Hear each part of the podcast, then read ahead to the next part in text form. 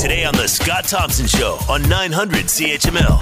Uh, Ellis, it seems to be we're hearing uh, one side of this story, and that is uh, Canada uh, versus the Indigenous population, and the Indigenous population uh, does not want uh, pipelines of any sort. What is the other side of this story from the Indigenous communities that we hear? The majority of are in support of such pipelines. Uh, yeah, that's right. The rest of Canada hasn't listened to the members in all these communities from Prince George to Kitimat, and those are 20 communities, uh, four or five of which are actually Wet'suwet'en people.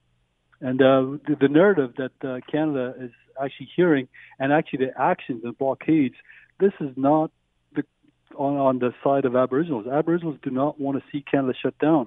The Wet'suwet'en people themselves do not want to see the blockades, and they don't want to see Canada shut down. We actually enjoy all the services that Canada provides. We love we love the hospitals and roads and everything else.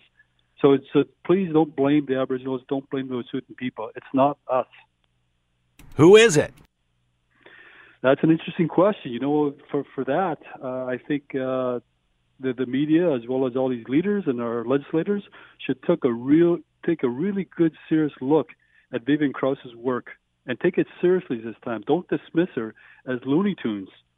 I think that's where people should start to, to really take a look at what's happening in Canada. The Scott Thompson Show, weekdays from noon to 3 on 900 CHML.